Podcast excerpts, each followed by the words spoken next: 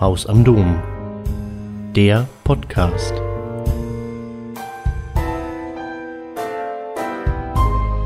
Haus am Dom, der Podcast. Herzlich willkommen. Ich heiße Johannes Lorenz.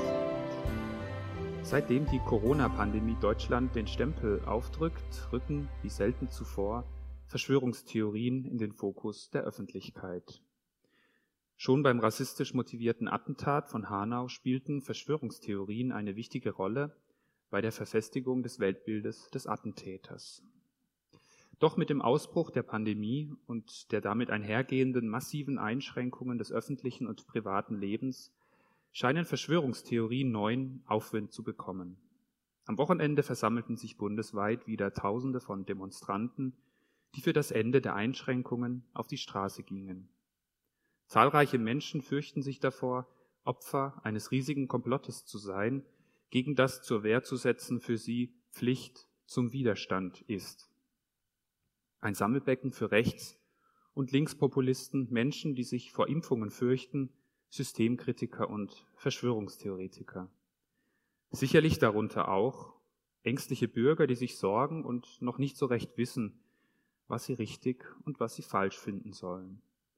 Wolfgang Schäuble mahnt aktuell nicht nur körperlichen, sondern auch politischen Abstand zu halten und betont zugleich, dass Demonstrationen gegen die Corona-Politik grundsätzlich möglich sein müssen.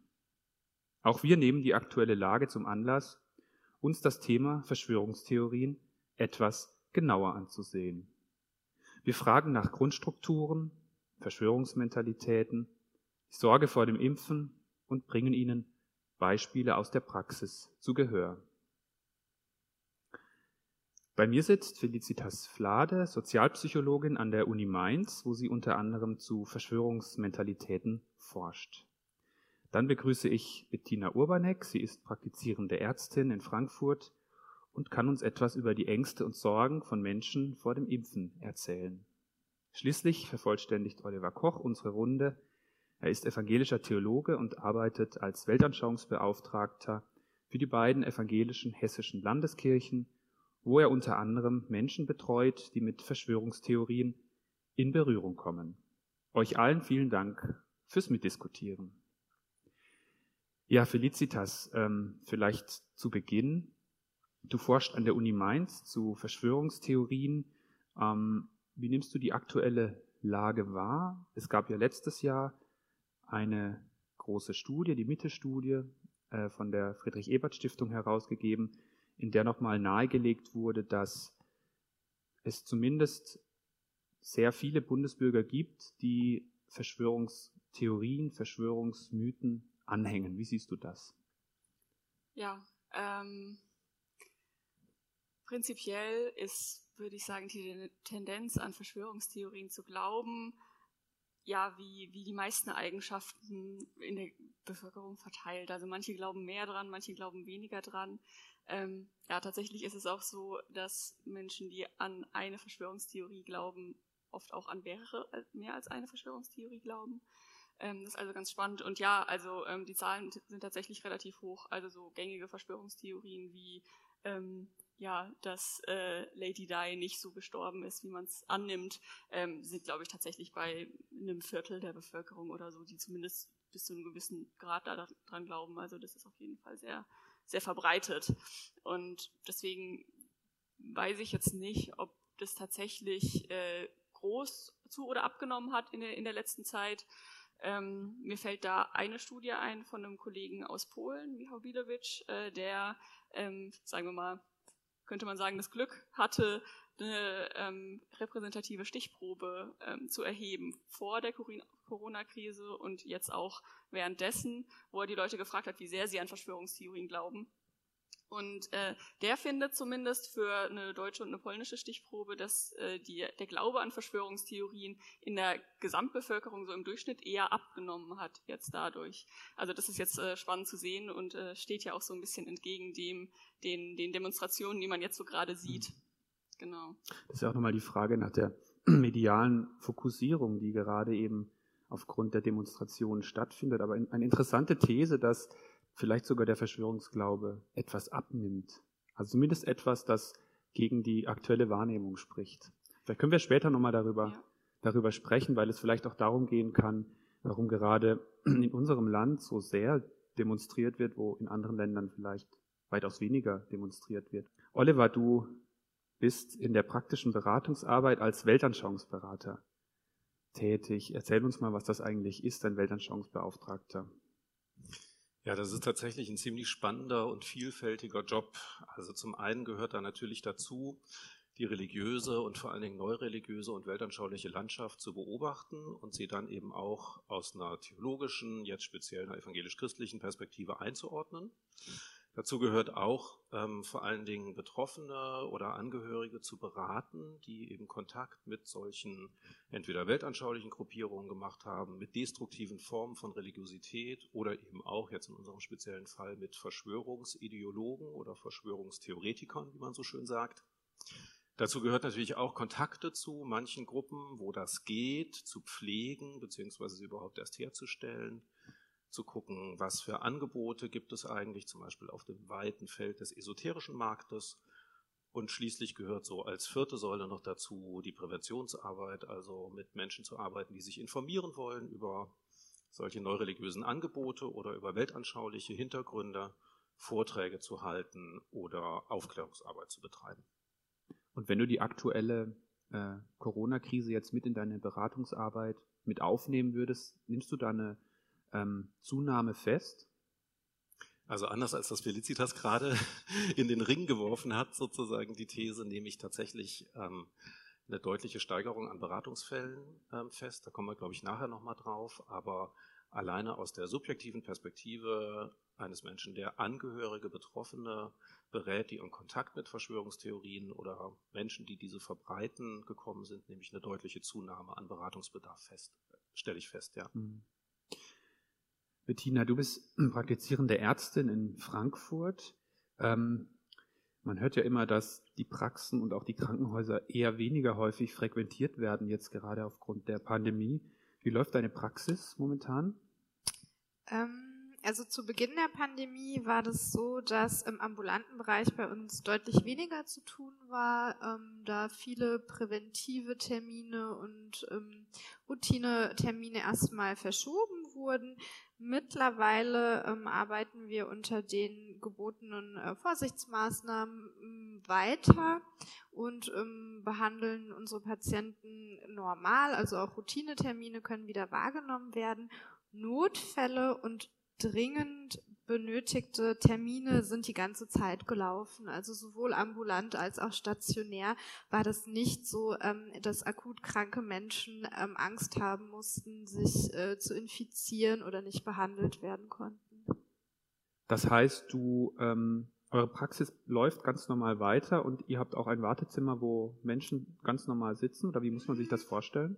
Nein, das ist nicht ganz der Fall. Also ganz normal bedeutet ehrlicherweise, dass wir die ähm, Untersuchungen wieder anbieten, die wir immer anbieten, allerdings unter anderen Bedingungen. Also ähm, ein Wartezimmer gibt es nicht mehr, eine offene Sprechstunde ähm, ebenfalls nicht. Es muss alles terminiert werden ähm, und die Patienten werden angehalten, nur noch zu den Terminen pünktlich zu erscheinen, Mundschutz zu tragen, Abstand zu halten und nur nach Aufforderung die Praxis zu betreten damit soll gewährleistet werden, dass natürlich auch die Patienten untereinander geschützt werden. Also immunsupprimierte Patienten oder sehr schwer chronisch kranke Patienten müssen natürlich ähm, in der Praxis sicher gehen, sich dort äh, nicht zu infizieren und nicht neben einem anderen Menschen zu stehen, der potenziell äh, Covid-19 hat und sie dann mhm. infiziert. Mhm. Also die Untersuchungen finden nun wieder statt, allerdings die Rahmenbedingungen sind äh, andere. Mhm. Kommen wir mal auf ein paar aktuelle Verschwörungsmythen, Verschwörungstheorien zu sprechen, die seit zwei, drei Monaten sehr stark in der Öffentlichkeit diskutiert werden. Oliver, lass uns da mal ein paar anschauen. Ähm, du hast Erfahrung aus der direkten Praxis. Was kannst du uns anbieten? Also wenn ich damit jetzt anfange, dann sitzen wir wahrscheinlich irgendwie in zwei Stunden noch da. Aber ich habe mal so überlegt, irgendwie, was sind sozusagen so die gängigsten Verschwörungstheorien, die mir auch in der, in der Beratungsarbeit sozusagen begegnen und die mir auch schon länger begegnen, beziehungsweise die dann jetzt auch neuer sind und auf vorhandene Verschwörungstheorien sozusagen irgendwie auf gepfropft werden mit dem Corona-Sternchen quasi. Also da geht es natürlich um Chemtrails, also die Kondensstreifen, die Flugzeuge angeblich von sich geben, sind nicht Kondensstreifen, sondern sind irgendwelche Chemikalien, die in die Luft gesprüht werden, um uns dumm zu halten. Da geht es um die New World Order, also eine ähm, Regierung, die die Welt übernehmen soll, eine Geheimregierung. Ganz aktuell natürlich irgendwie die Verschwörung um 5G-Sendemasten, also das gepaart mit sozusagen dem Mind Control. Wir bekommen Chips implantiert, die dann durch 5G ähm, unsere Gedanken steuern können. Dann geht's weiter irgendwie mit der Impfgegnerschaft, auf die wir wahrscheinlich irgendwie nachher noch zu sprechen kommen und kombiniert damit Bill Gates, der uns alle zwangsimpfen will, um uns Chips einzusetzen, um uns zu kontrollieren. Oder dann eben solche Verschwörungstheorien wie die Deep State Verschwörungstheorie. Also es gibt ein unterirdisches Höhlensystem, in dem wahlweise eine Militärregierung oder Reptiloide oder andere Wesen wohnen, leben, um uns zu beherrschen.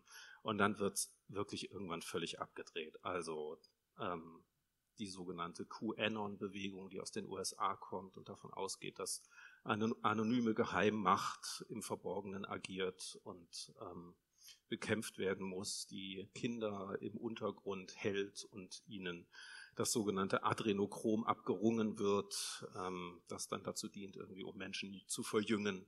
Auch das haben wir ja jetzt in den letzten Wochen immer wieder gehört durch unterschiedliche, auch berühmte Verschwörungstheoretiker. Ich bin jetzt neulich auf einer Demo gewesen, auf einer sogenannten Hygienedemo. Ähm, da bin ich unter anderem auch christlichen Fundamentalisten begegnet, die ein Schild hochgehalten haben, wo drauf stand, Bill Gates vernichtet Leben, Jesus rettet Leben. Mhm. So einfach kann es dann auch manchmal sein. Und natürlich gibt es die Verschwörungstheorien, die schon alt sind, irgendwie rund um den 11. September, um Wetterbeeinflussung, die große Anzahl der Klimaleugner, Klimawendeleugner, der große Bevölkerungsaustausch, die Echsenmenschen, Reptiloide und so weiter und so mhm. weiter. Soll ich noch weitermachen oder erstmal aufhören? Ja, ich hätte großes Interesse, weil es ist ein bisschen äh, spooky und gleichzeitig total spannend, sich solche Sachen anzuhören. Gehen wir nochmal kurz in Bezug auf die aktuelle Corona-Krise. Also da, da steht ja Bill Gates immer im Zentrum, auch die seriösen Medien berichten über diese äh, Verschwörungstheorien und, und er selbst ähm, sagt ja auch, dass er ziemlich damit zu kämpfen hat mit diesen Anfeindungen. Da können wir da nochmal ein bisschen drauf eingehen, auf diese, das ist ja, das steht ja so ein bisschen im Zentrum, zumindest habe ich den Eindruck. Ja, also ja, die ähm, Verschwörung um Bill Gates oder diese Verschwörungstheorie dazu, ähm, ja, symbolisiert oder, oder beinhaltet ganz viel relativ explizit die Eigenschaften, die ähm, Verschwörungsmentalität oder Verschwörungstheorien in Anführungszeichen ähm, oft haben, nämlich äh, dass es praktisch diese eine Elite gibt, die im Geheimen agiert und äh, praktisch ihre Macht nutzt, um, äh, um anderen Menschen Schaden zuzufügen. Also das ist, das ist praktisch diese, diese Grundstruktur, die immer wieder kommt und die eigentlich bei allen Verschwörungstheorien ähm, und drunter liegt. Ähm, also auch wenn man jetzt erstmal, äh, wenn es erstmal irgendwie um 11. September geht, okay, da ist was nicht so gelaufen, wie man, äh, wie man immer behauptet. Und wenn man dann aber weiter gräbt, kommt man immer irgendwie äh, zu dieser, zu dieser geheimen Gruppe. Ähm, und deswegen ja, ist es erstmal ähm, äh, eine, eine, eine Denkstruktur, die man haben kann. Und das heißt jetzt gar nicht mehr erst unbedingt, dass äh, Verschwörungstheorien an sich nicht stimmen. Also dass praktisch in der Definition mit drin, drin steht, dass die falsch sind. Hm. Ähm, es ist halt meistens so, äh, dass die so komplex werden oder so unwahrscheinlich. Ne? Also es ist einfach sehr unwahrscheinlich, dass bei so einer komplexen Struktur nie irgendwas rauskommt, was zuverlässige Beweise dafür sind. Hm. Ähm, das ist halt insofern äh, eher unwahrscheinlich, eher nicht stimmt. Ähm, genau. Und deswegen, ja. Also der Bill Gates möchte ja, wenn ich das richtig verstanden habe, mit, also möchte in der Theorie der sogenannten Verschwörungstheoretiker ähm, die Welt impfen mit seinem Impfstoff und dadurch Milliarden verdienen. Und er hat einige bekannte Konspirateure, zum Beispiel Christian Drosten, den er ja finanziert, laut Verschwörungstheorie ähm, die Charité in Berlin. Es gibt tatsächlich äh, Spenden der Gates Stiftung, die natürlich aber in einem sehr geringen Umfang sind, als dass man dann von Machtmanipulation und so weiter sprechen könnte. Bettina, ähm, Es geht ja immer ums Impfen auch in diesem Zusammenhang, äh, nur in Bezug auf die aktuelle Krise. Kommt sowas bei dir in der Praxis vor, dass jemand sagt, also ich lasse mich nicht impfen, weil Gates dahinter steckt? Gibt es sowas? Nein, ganz im Gegenteil. Also ähm, bei uns ist eher so, mm, dass die Nachfrage nach ähm, Beratungsgesprächen rund um das Thema Impfen deutlich zugenommen hat und ähm, die Bereitschaft, ähm, sich impfen zu lassen, ebenfalls deutlich zugenommen hat. Diese Theorie, dass man damit viel Geld verdienen kann mit Impfung und dass da Konzerne sich die Taschen voll machen, ähm, finde ich insofern ziemlich fragwürdig, als dass eine Impfung ja ähm, einmalig oder, oder nur einige Male im Leben äh, verabreicht wird und einen Schutz bietet vor einer Erkrankung, ähm, des, deren Therapie den Firmen ja deutlich mehr Geld bringen würde. Ja, also eine, eine Erkrankung, die sehr schwer verläuft, chronisch verläuft, die wird ja ähm, mit Medikamenten behandelt. Die Patienten müssen ins Krankenhaus oder regelmäßig zum Arzt. Das heißt, damit könnten die Firmen deutlich mehr Geld verdienen als mit einer Impfung. Also da würde man sich ja selbst das Wasser abgraben, ja, mit dieser, äh, mit dieser Impfung. Warum sollte man das tun, wenn man doch so gerne viel, viel Geld verdienen möchte? Mhm. Das ist ein interessanter Aspekt. Oliver, musst du noch was dazu sagen? Ja, ich finde also finde dieses Beispiel Impfen und die Kritik irgendwie an Bill Gates oder die Verschwörungstheorien, die sich um Bill Gates ranken, irgendwie ganz interessant, um also diesen Unterschied klar zu machen zwischen, ich sag mal, berechtigter Kritik an Macht, auch innerhalb von Wirtschaft oder Demokratie oder so, und auf der anderen Seite von Verschwörungstheoretikern. Also, ich bin jetzt neulich in einem Interview mit der Einladungsfrage gefragt worden, Herr Koch, haben Sie eigentlich Angst vor Bill Gates? Und ich dachte irgendwie so, oh, muss das mal schlucken irgendwie und dachte, wie antworte ich jetzt darauf? Aber nein, natürlich habe ich keine Angst vor dem ähm, oder vor seinem Konzern oder vor Microsoft oder wie auch immer. Aber natürlich irgendwie gibt es sozusagen auch kritische Fragen, die man stellen kann. Also wie ist das? Was für einen Einfluss hat ein Wirtschaftskonzern tatsächlich auf eine unabhängige Einrichtung, die sie sein sollte, wie zum Beispiel die WHO? Und wenn man sozusagen sich nicht genau die Fakten anguckt, sondern wenn man irgendwo was aufschnappt, das habe ich jetzt neulich in irgendeiner Nachrichtensendung gesehen, hat jemand behauptet, Bill Gates würde die WHO zu 80 Prozent ähm, finanziell unterstützen. Das ist einfach simpel falsch. Da muss man einfach ganz normal nachgucken, zu wie viel Prozent wird die WHO von privaten Firmen unterstützt. Mhm. Und tatsächlich, mhm. da ist es ein relativ großer Anteil, den Bill Gates dann finanziell unterstützt. Aber es ist nicht so, dass Bill Gates zu 80 Prozent die WHO unterstützt. Aber genau aus solchen Kontexten resultieren dann Verschwörungstheorien, die sagen, na klar, der will uns irgendwie beeinflussen, das Ganze kombiniert mit einem Halbwissen sozusagen irgendwie rund um Computertechnik, die ja sowieso kein Mensch irgendwie so richtig versteht. Und dann kommt es eben zu dieser Theorie, na klar, der will uns Chips einimpfen, die uns dann im Endeffekt überwachen. Und das finde ich so spannend, irgendwie sozusagen auf der einen Seite bedeutet ja nicht einen kritischen Blick irgendwie auf Gesellschaft und Wirtschaft zu haben, gleichzeitig Verschwörungstheoretiker zu sein. Also ich mhm. finde, da sollte man eine ganz klare Trennung auch machen. Mhm. Schon mal zwei wichtige Aspekte. Zum einen auch, wie man möglicherweise mit Menschen sprechen kann, die sich Sorgen machen vor Impfen, beziehungsweise die Angst haben vor der sogenannten mächtigen Pharmaindustrie, mit deiner Argumentation gerade und auch du, Oliver, der sagt, lass uns doch einfach mal bei der WHO nachschauen und sehen, wie viel die Bill Gates Stiftung tatsächlich an Prozenten an, der, an die WHO finanziert und sozusagen damit auch etwas in der Hand zu haben, um in der Argumentation bestehen zu können. Wir kommen am Schluss nochmal auf die Frage, auf die entscheidende Frage, wie man eigentlich mit Menschen umgeht, die solchen Theorien anhängen. Felicitas, du wolltest noch was ja, beitragen. Ähm, ich fand das Stichwort Angst ganz interessant. Ähm, also nicht, dass ich jetzt direkt Zusammenhänge äh, kennen würde zwischen dem Gefühl, Angst zu haben und an Verschwörungstheorien zu glauben, ähm, aber das ist relativ nah dran an einer ähm, Konzeptualisierung, äh, die äh, Forscher zu Verschwörungsglauben oft haben, nämlich dass äh, ähm, das Verschwörungsglauben eigentlich eine Vorurteile beinhaltet gegenüber ähm, statushohen gesellschaftlichen Gruppen. Ähm, also man kann kritisch sein, aber das heißt noch nicht, dass man so ein, so ein Gefühl hat, irgendwie, ja, die wollen mich alle betrügen, ähm, wie, ähm, äh, und ich meine, bei diesem Gefühl kann es sein, dass es berechtigter ist oder wenig gerecht. Ich meine, wir kennen alle Geschichten, dass, äh, dass irgendwie Menschen die Macht haben, die dann auch missbrauchen und so weiter. Aber ich glaube, was diese Leute haben, ist halt dieses, dieses Grundgefühl, ähm, da man kann keinen von dem trauen. Man kann keinem Wissenschaftler trauen, keinem, keinem sonstigen Experten, keinem Politiker und so weiter. Und praktisch, da könnte ich mir dann vorstellen, dass, äh, dass sich solche Argumente auch dann daraus entwickeln. Also ich habe das Gefühl, da ist was falsch, deswegen suche ich mir solche Zahlen oder nehme die dann so wahr ähm, und speichere die so ab, dass sie eben noch mehr meiner Einstellung entsprechen. Ähm, und das wird also praktisch Wahrnehmungsverzerrungen, die in die Richtung dann auch äh, wirken. Ja. Du hältst Vorträge, Oliver, zum Thema auch. Ähm, wie sind deine Erfahrungen in diesem Zusammenhang? Also ich mache das ja hm, schon relativ lang. Also den ersten Vortrag, ich habe nochmal nachgeguckt, irgendwie zu Verschwörungstheorien habe ich vor ungefähr fünf, also fast genau ungefähr fünf Jahren gehalten. Das war damals bei einer Gruppe von FSJ-Lern im Kontext eines Wochenendseminars zum Thema Fundamentalismus. Da ging es um religiösen Fundamentalismus, um gesellschaftlichen Fundamentalismus und eben auch um Verschwörungstheorien.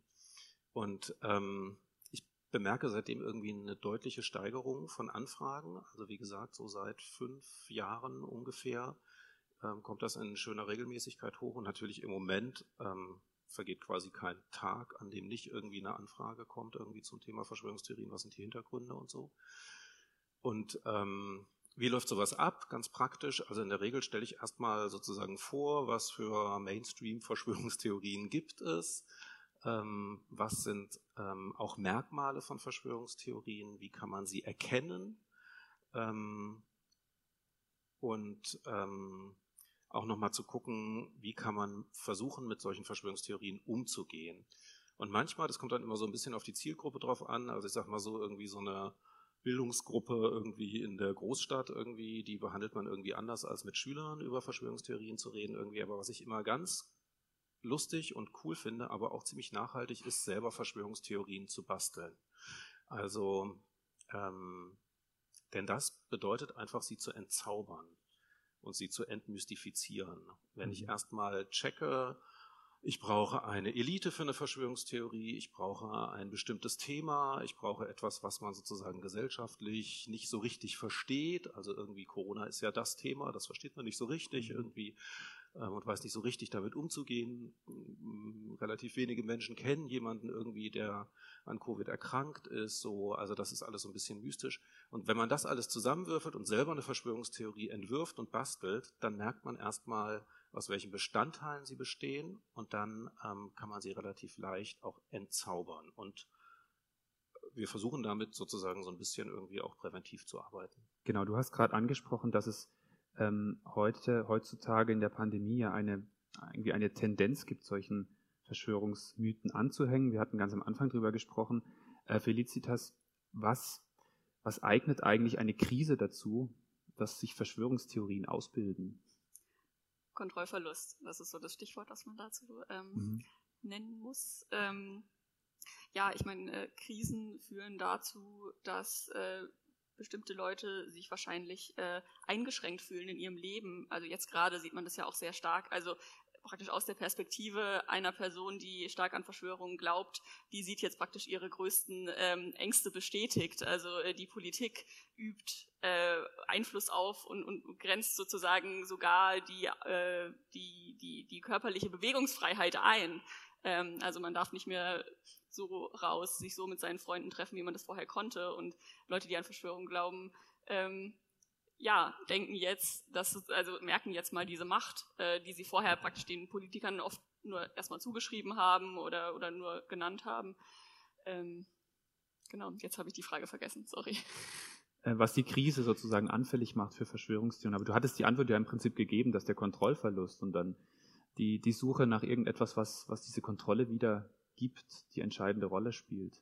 Ja, genau. Ja, ich meine, ähm, dazu, ich meine, unter der Annahme, dass Verschwörung, der Glaube an Verschwörungstheorien der Allgemeinbevölkerung tatsächlich abnimmt, ähm, könnte man sich auch, also kenne ich selber auch Daten dazu, dass äh, Krisen für viele Leute auch bedeutet, äh, bedeuten, dass man ähm, dass man mehr Kontrolle wahrnimmt. Also so kann man das ja auch, also praktisch die erste, ähm, der erste Reflex wäre, dass man denkt, okay, äh, ich verliere hier Kontrolle, aber andererseits merken wir ja auch, wir haben Kontrolle. Also mhm. äh, das ist ja ein Verhaltensfeedback, was wir hier kriegen. Also mhm. die Kurve nimmt ab dadurch, dass wir mhm. zu Hause geblieben mhm. sind. Also das sind alles Sachen, äh, wo normalerweise Leute denken, okay, ähm, ich habe hier Kontrolle über irgendwas, was erstmal so scheint, als äh, wäre es unbewältigbar.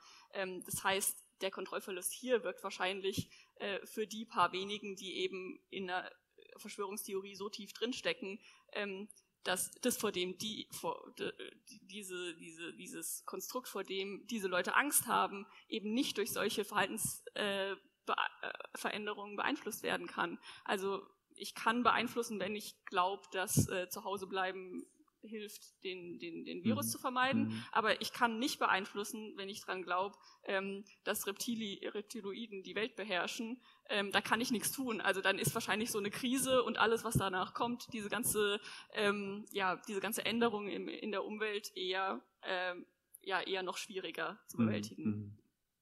Es sind ja auch Prominente hinzugekommen, die jetzt auch öffentlich über ihre Medienkanäle ähm, für Verschwörungstheorien werben. Also Attila Hildmann, der vegane Koch, der äh, sehr aktiv ist bei Telegram oder Xavier Naidu, der sehr aktiv ist.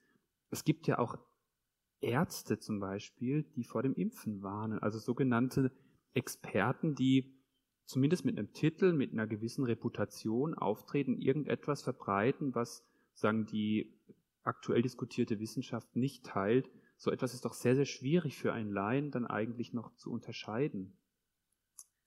Ja, das ist korrekt. Ähm, nur auch da muss man immer aufpassen, wer sagt das und aus welchem Grund. Ist das wissenschaftlich fundiert? Und damit mhm. meine ich nicht Mainstream. Es nicht sagt es jeder, sondern die Frage, gibt es dafür eine wissenschaftliche Grundlage, ja oder nein? Wenn ja, kann man das diskutieren. Dann mhm. bin ich bereit, das zu besprechen. Wenn nein, muss man weiter überlegen, gut, wissenschaftlich fundiert ist es nicht, dann muss es einen anderen Grund haben. Und dann kommen wir wieder in die religiösen Überzeugungen, in die persönlichen Erfahrungen oder was auch immer. Und das sollte man trennen. Also Wissenschaft und ich glaube das, weil der Neffe meines Postboten, dessen wer auch immer, ja, das sind, das ist nicht eine Ebene, ja, und da muss man immer so ein bisschen aufpassen, dass das, man das nicht vermischt, ja, und auch als Arzt habe ich natürlich eine persönliche Einstellung zu gewissen Themen oder habe einen religiösen Hintergrund oder Sozialisation, das ist schon alles richtig. Aber ich muss immer überlegen, ähm, was, wenn ich mit jemandem spreche, ähm, was steht im Vordergrund und das muss ich auch mitteilen und kommunizieren und sagen, das ist der Stand der Wissenschaft. Das hat mit meinem persönlichen Vorlieben überhaupt nichts zu tun. Oder im Privaten zu sagen, also ähm, das ist jetzt wirklich keine Aussage, die ich als Ärztin treffen kann. Ähm, ja, das ist jetzt rein mein mein persönliches Empfinden, ja, mhm. und da muss man äh, wirklich eine ganz, ganz äh, strikte Trennung vollziehen und das vermischt sich im Moment. Das passiert mhm. einfach nicht, ja, dass persönliche Überzeugungen rausgetrötet werden unter dem Deckmantel der Bildung, die man hat oder ähm, des Titels, den man hat. Und das finde ich so nicht korrekt und das sollte man auch als ähm, Zuhörer immer differenzieren und sich überlegen, Moment, womit habe ich es denn überhaupt zu tun? Mhm. Ich habe gelesen, dass Verschwörungstheorien in den allermeisten Fällen über Emotionen funktionieren und gar nicht so sehr über die Kognition.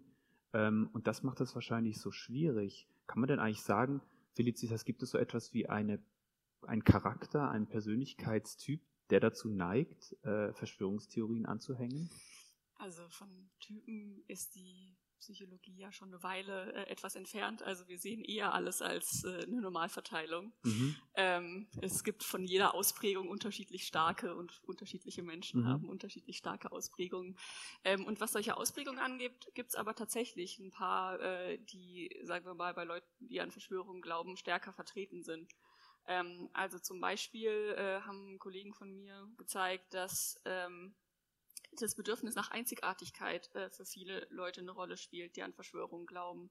Ähm, genau, also dieses Gefühl, ähm, was zu wissen, was alle anderen nicht wissen, mhm. ähm, praktisch so ein bisschen über denen zu stehen, ähm, ja, ein, ein, individuelles Merkmal zu haben, ähm, über das man sich vielleicht auch definieren kann, ähm, ja, scheint, scheint eine Rolle zu spielen. Und ich meine, weiterhin gibt's äh, ja ein paar äh, Eigenschaften, die da, die da noch dazukommen. Ähm, also zum Beispiel auf der Ebene der Wahrnehmungsverzerrungen. Ähm, genau, also wir haben alle Wahrnehmungsverzerrungen. Wir sind zwar relativ gut darin, äh, unsere Umwelt wahrzunehmen und auch das relativ akkurat, aber tatsächlich bewegen wir uns ja alle in einem Umfeld, wo wir nie die vollständigen Informationen zu irgendwas haben. Mhm. mhm. Ähm, das heißt, äh, das, wo wir, was wir nicht wissen, wenn wir dann sozusagen noch nicht das Gefühl haben, alles, äh, also was erfasst zu haben, was verstanden zu haben, dann müssen wir so ein bisschen Informationen einfügen. Ne? Und das machen wir meistens äh, aus Erfahrungen oder Vorwissen, das wir vorher haben. Das fügen wir dann da ein. Ähm, und das führt natürlich zu Verzerrungen, je nachdem, wie sehr dieses Vorwissen eine Rolle spielt, wie verzerrt das sozusagen selber schon ist. Ähm, und es gibt Studien dazu, dass äh, der Bestätigungsfehler ähm, bei Verschwörungstheoretikern stärker, etwas stärker vertreten ist. Also die die Verzerrung, dass wir Informationen suchen, verarbeiten und abspeichern, mhm. die unseren Voreinstellungen eher, äh, eher genehm sind, also eher dazu passen, was wir vorher schon gedacht mhm. haben. Also äh, ja. Also Verschwörungstheorien bestätigen dann das, was man eh schon ist, in einem etwas komplexeren Sinne. Insofern wirken sie auch psychisch entlastend, kann man das so sagen? Erstmal könnte ich mir das schon mhm. vorstellen. Also ähm, ja, das ist äh, die Angst vor dem großen Unbekannten mhm. ist ja oft äh, schlimmer, als wenn man das an was festmachen kann.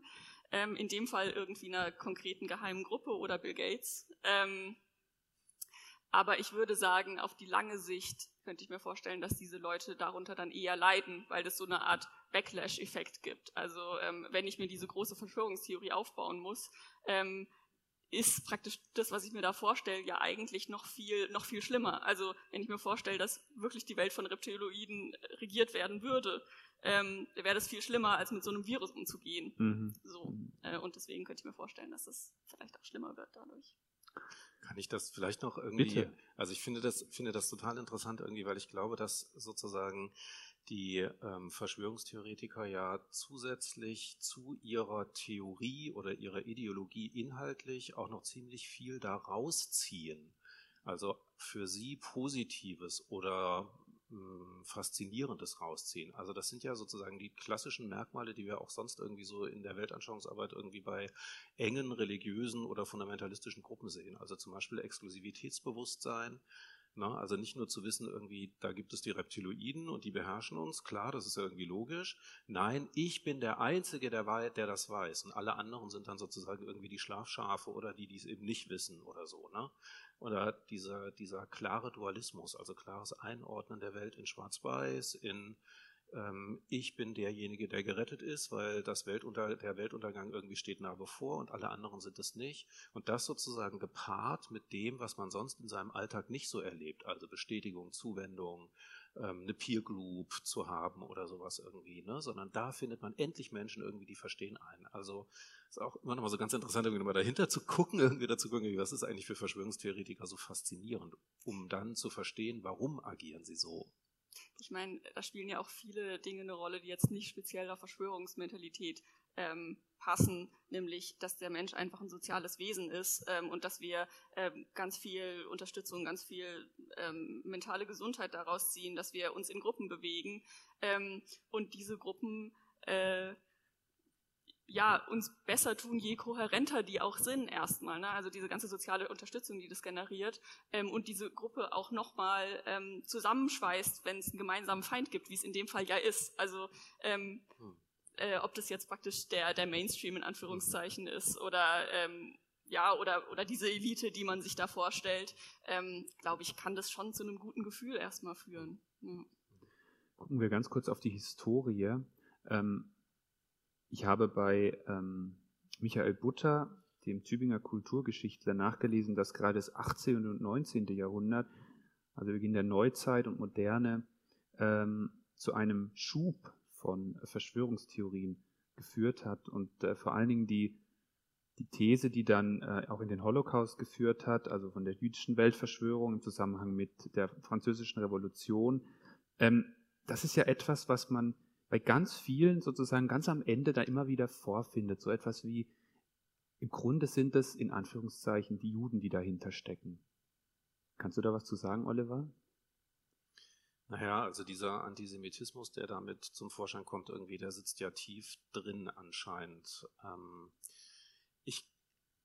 also es ist ja, wenn man da sozusagen mal so ein bisschen in die Historie guckt, irgendwie, es ist natürlich oftmals Antijudaismus, Antisemitismus, aber es sind oftmals auch noch andere Minderheiten, die da mit reinkommen. Also von den Freimaurern, wenn man sozusagen irgendwie mal an die ähm, ähm, Chroniken der oder Protokolle der Weisen von Zion denkt, mhm. zum Beispiel. Mhm. Das ist eine Vermischung irgendwie der jüdisch-freimaurerischen Weltverschwörung, die da fiktiv in die Welt gesetzt wurde, die aber eine unglaubliche Genese und eine ähm, Reflexion sozusagen da erfahren hat, ähm, bis hin zu anderen Gruppierungen, die man sozusagen nicht so richtig kennt, und die und denen man irgendwelche Eigenschaften zu, mhm. zuweist. Das ist bei den Juden ja schon immer sozusagen irgendwie Juden und Judinnen irgendwie dieses diese Geldfixierung gewesen, Machtgedanken, Machtgelüste und so.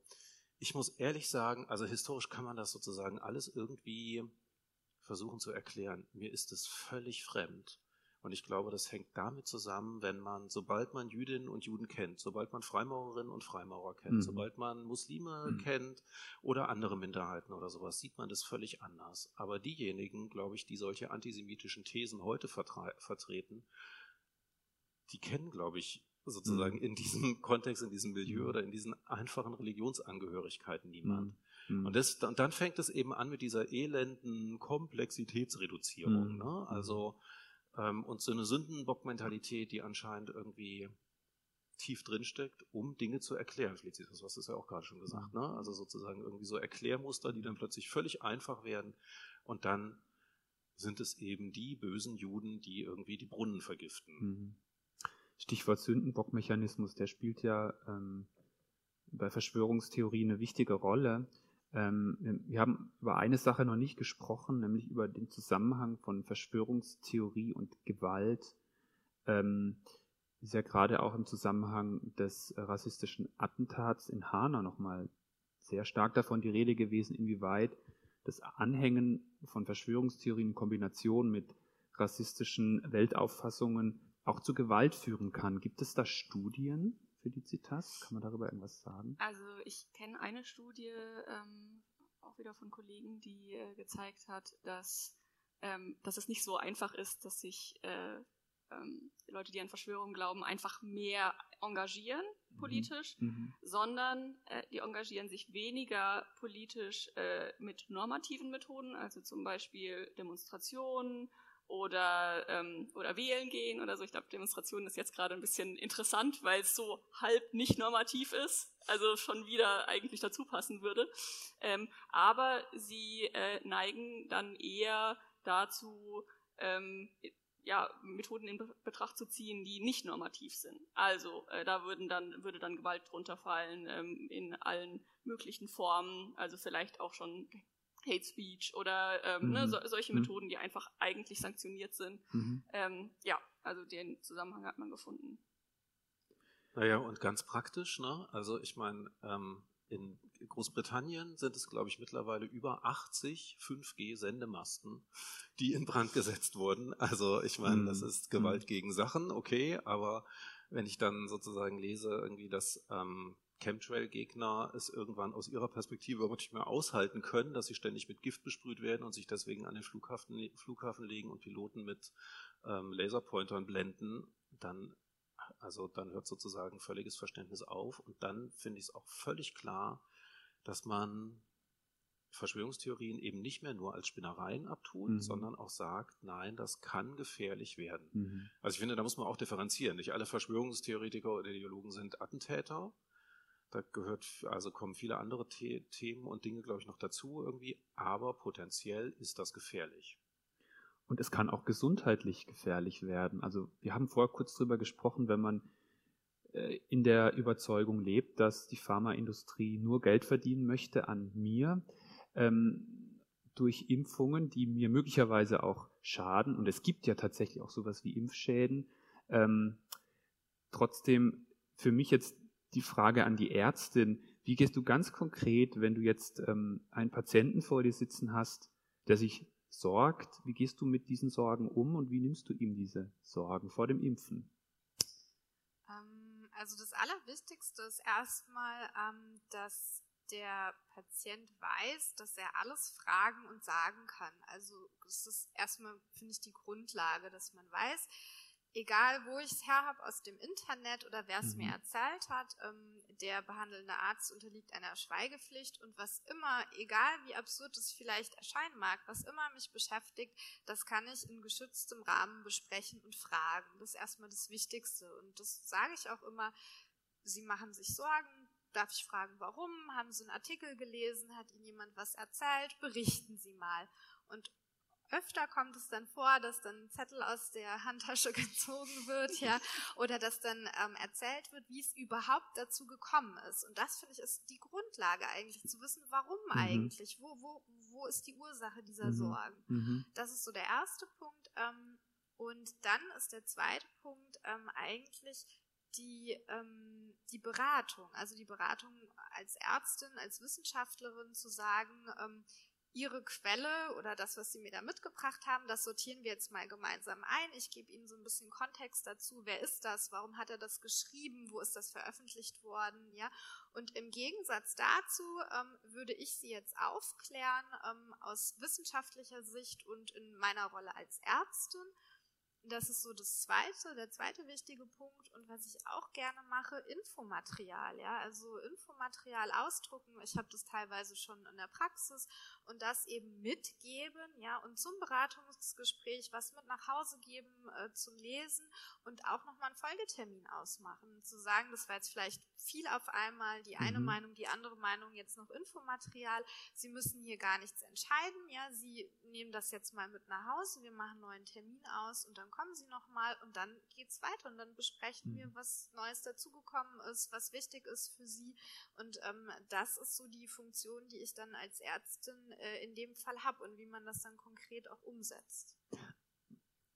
Ich höre zwei entscheidende Stichpunkte bei deiner Rede heraus, nämlich zum einen Vertrauen schaffen, einen vertrauten Rahmen herstellen, in dem dann eben auch möglich wird, über die Dinge zu sprechen, die einem einen Sorgen, die einem auf der Zunge liegen, und zum anderen behutsam aufzuklären aus der jeweils wissenschaftlichen Sicht. Und damit kommen wir zu, zum letzten, aber auch zum wichtigsten Punkt.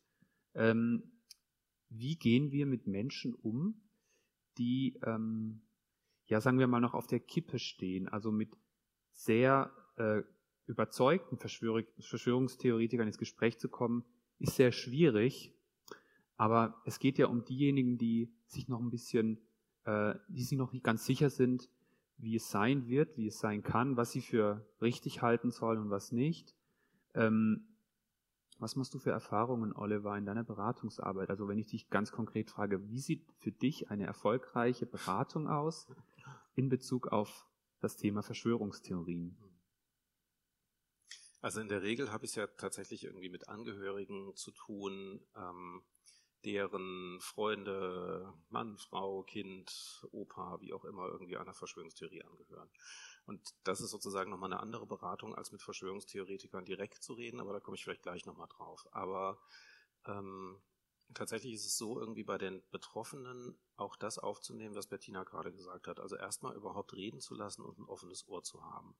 Und in diesem Kontext schon zu gucken, was könnte eigentlich dahinter stehen, mhm. hinter ähm, dem Weg, den der Angehörige in Richtung Verschwörungstheorie gegangen ist. Also ähm, liegt es vielleicht daran, dass er oder sie sich in seinem ganzen Leben irgendwie noch nicht richtig angenommen oder gewürdigt gefühlt hat und findet jetzt auf einmal in dieser Verschwörungstheorie etwas, wo er oder sie, wir hatten das Thema Exklusivismus vorhin schon mal irgendwie exklusiv etwas ganz Besonderes für sich rausgezogen hat und dann eben in diese elenden Filterblasen reingekommen ist und sozusagen irgendwie sich ein YouTube-Video nach dem anderen reingezogen hat und nicht mehr rausgekommen ist. Also das könnten ja sozusagen schon mal so erste Schritte sein. Also ich versuche sozusagen erstmal Ruhe reinzubringen und mit dem Angehörigen erstmal so ein bisschen zu analysieren, wie kann es eigentlich dazu kommen um dann zu gucken, was für Schritte kann man eigentlich gehen. Also ganz wichtig ist immer bei allen Beratungskontexten die Türen aufzuhalten. Also mhm. immer zu sagen, wenn Ihnen was an Ihrem Verwandten, Freund, wie auch immer liegt, irgendwie, dann versuchen Sie, wenn Sie das selber können,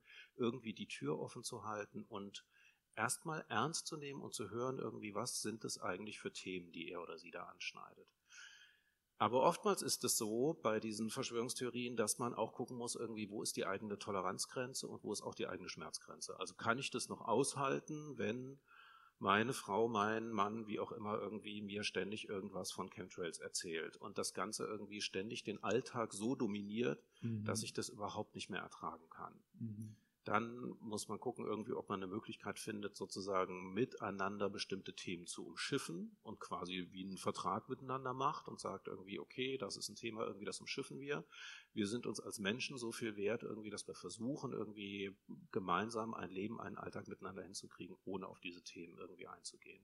Und wenn das überhaupt nicht funktioniert irgendwie, dann muss man auch ganz klare Kante zeigen. Also mhm. bei mir ist sozusagen irgendwie immer die Schmerzgrenze erreicht, wenn es um Herabwürdigung anderer Gruppen, anderer Personen geht, um rechtsradikales oder rassistisches Gedankengut. Solche Kontexte. Das ist schon mal, finde ich, irgendwie eine erfolgreiche Beratung, wenn man sowas ein bisschen mhm. aufdröseln kann und ein bisschen Hoffnung einfach auch machen kann, ähm, dass man mit solchen Methoden irgendwie versuchen kann, den Menschen auch irgendwie zu behalten oder wenn er oder sie sich das irgendwann anders überlegt, irgendwie auch wieder sagt irgendwie, okay, das ähm, ist eine Phase gewesen irgendwie, aber wir mögen uns als Menschen einfach. Ich sage ganz ehrlich, mir ist es noch nicht gelungen, Hardcore-Verschwörungstheoretiker zu überzeugen. Mhm. Und ähm, ich sage auch, je länger ich das mache, desto weniger habe ich da auch Bock drauf. Mhm. Weil ich da einfach merke, irgendwie, das ist wie zu versuchen, mit Fundamentalisten zu diskutieren. Ne? Das, also das bringt oftmals so wenig. Und dann denke ich mhm. mir manchmal, will ich meine Zeit und, mein, und meine Nerven und so weiter wirklich da rein investieren, ständig mhm. und ständig und ständig irgendwie immer wieder gegen so einen elenden Dualismus zu agieren. Mhm. Und wenn ich sozusagen wissenschaftlich kritisch argumentiere oder sowas irgendwie, dann kommt mir doch immer wieder entgegen, na klar, das ist ja die Elite, zu der du auch mhm. gehörst irgendwie, deswegen kann das ja überhaupt nicht. Ne? Mhm. Also das ist so schwierig, überhaupt Verschwörungstheorien irgendwie theoretisch zu zerlegen. Dann ist es mir ehrlich, ehrlich gesagt wichtiger mhm. zu sagen, irgendwie, hey, als Vertreter irgendwie der, jetzt in diesem Fall evangelischen Kirche, irgendwie sage ich klare Kante gegen Verschwörungstheorien. Punkt. Mhm. Aber das würde wieder für die These sprechen, dass vieles doch auf, auf einer anderen Ebene abläuft, als auf der rein kognitiv rationalen Ebene, wo man sozusagen um Gründe ringt, um in der Sache weiterzukommen, sondern eher auf einer psychologischen äh, Ebene. Ich habe gelesen, dass es zum Beispiel eine Strategie sein kann, die Betroffenen in ihrer Identität zu stärken, sozusagen völlig abzusehen von den Theorien, sondern einfach ihnen bestimmten Therapien ähm, das Gefühl zu vermitteln, ein Selbst, eine selbstwerte Persönlichkeit zu sein. Und dadurch haben sich, haben sich auch Theorien abge, abgebaut. Ähm, kann man sowas Kannst du sowas bestätigen aus der Psychologie, Felicitas? Also ich kenne jetzt leider noch, ich wüsste auch nicht, dass es äh, schon konkrete Interventionsstudien gibt, wo man wirklich versucht, mal systematisch solche Techniken zu verwenden. Deswegen äh, höre ich da, äh, glaube ich, sehr gerne auf Praktiker und was sie so zu berichten haben. Ähm, ich meine, Identität ist ein großes Wort und ähm, wer sich so ein bisschen auskennt mit sozialer Identität zum Beispiel, es gibt Forscher, die sagen, eigentlich besteht unsere Identität aus überlappenden sozialen Gruppen und unseren Zugehörigkeiten dazu. Also würde es für mich jetzt erstmal logisch ähm, schon Sinn machen, wenn man sozusagen andere Sozialgruppen stärkt, dass vielleicht die dann weniger mhm. wichtig wird und so weiter. Mhm. Aber ich glaube, dass ähm, ähm, ja, das muss, das muss man sehen, ähm, wie, wie, wie das funktioniert. Und ich meine, solange kann man, glaube ich, äh, was man, womit man wahrscheinlich auf jeden Fall richtig liegt, ist, dass man, dass man nicht vergisst, dass das auch Menschen sind und dass die mhm. genauso intelligent sind und ähm, einen ähnlichen Bildungsgrad haben. Mhm. Also nicht irgendwie, weil sie es einfach nicht können, daran mhm. glauben, sondern weil sie eben menschliche Bedürfnisse haben, ähm, die wir alle haben. Ähm, und dass man eben versucht, die so ein bisschen ähm, bisschen rauszukitzeln, ein bisschen unterstützen, aber halt, weiß ich nicht, wie, wie bei allen Formen von Hilfe auch, ähm, dass man, dass der Selbstschutz vorgeht, also dass man sich selber nicht daran aufreibt, könnte ich mir vorstellen, mhm. dass, es, dass es dann auch wichtig ist, genau, wie ihr schon gesagt habt. Ich finde, das ist ein schönes Schlusswort, Felicitas. Ich möchte, bevor ich euch allen nochmals ausdrücklich danke, ähm, auf drei Quellen hinweisen, die Sie, liebe Zuhörerinnen und Zuhörer, ähm, wenn Sie Informationen finden möchten, zu Aufklärung über Fake News etc. Das ist einmal korrektiv.org, das ist zum anderen die Bundeszentrale für politische Bildung und es gibt von dem Antisemitismusbeauftragten des Landes Baden-Württemberg, Michael Blume, einen schönen Podcast, eine Podcast-Serie, die Sie finden unter verschwörungsfragen.potiger. Ja, vielen Dank euch, vielen Dank, liebe Bettina, liebe Felicitas, lieber Oliver, für eure Zeit. Es hat mir großen Spaß gemacht, trotz der Ernsthaftigkeit des Themas. Und ich möchte auch Ihnen, liebe Zuhörerinnen und Zuhörer, danken fürs Zuhören und freue mich auf das nächste Mal. Danke und tschüss.